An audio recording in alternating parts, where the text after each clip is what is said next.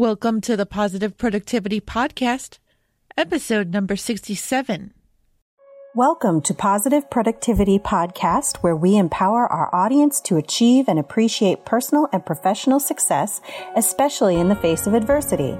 Listen in as our guests reveal their stories of challenges and hurdles and how they overcame defeat and became triumphant in their endeavors.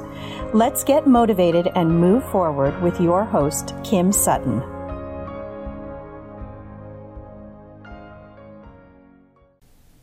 Hey there, and welcome back to another episode. I want you to take a quick second and pull out your to do list. I know you have one. It's on a sheet of paper or it's on the internet, but just take a quick look. By the way, if you're driving, no, I don't want you to do this. But I know somewhere in the back of your mind you can picture the items that are on it.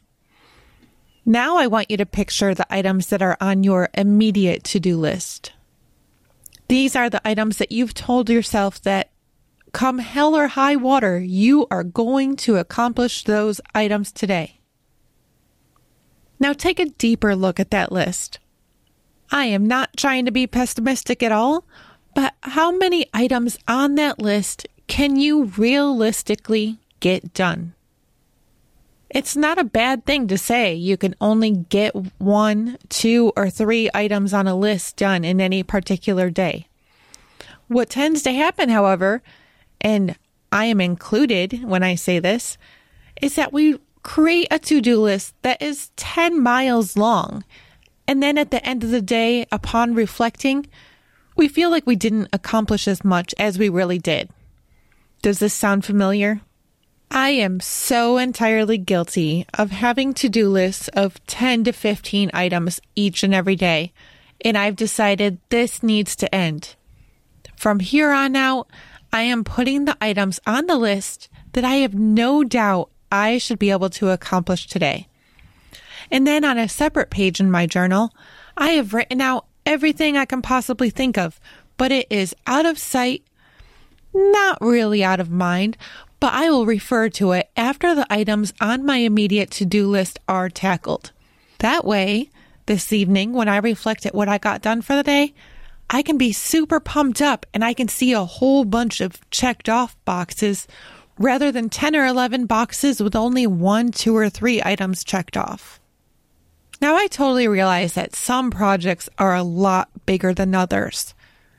And when this is the case, maybe it would be a great idea to break down your bigger projects into smaller tasks so you can still have that feeling of accomplishment. In his book, Eat That Frog, Brian Tracy talks about how checking items off our to do list produces a hormone.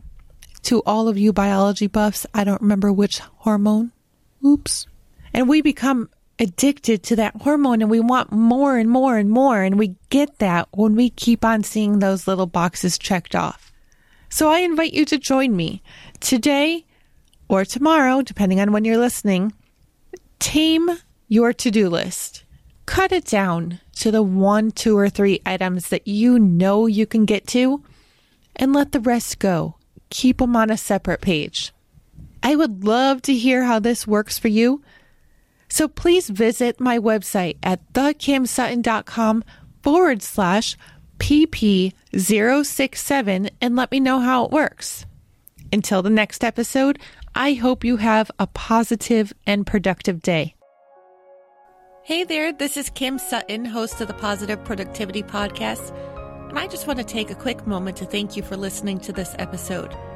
If you enjoyed it and were inspired, I would love to hear your feedback please take a moment or two and visit the podcast on iTunes, Stitcher, iHeartRadio, or on my website at thekimsutton.com to leave your rating or review.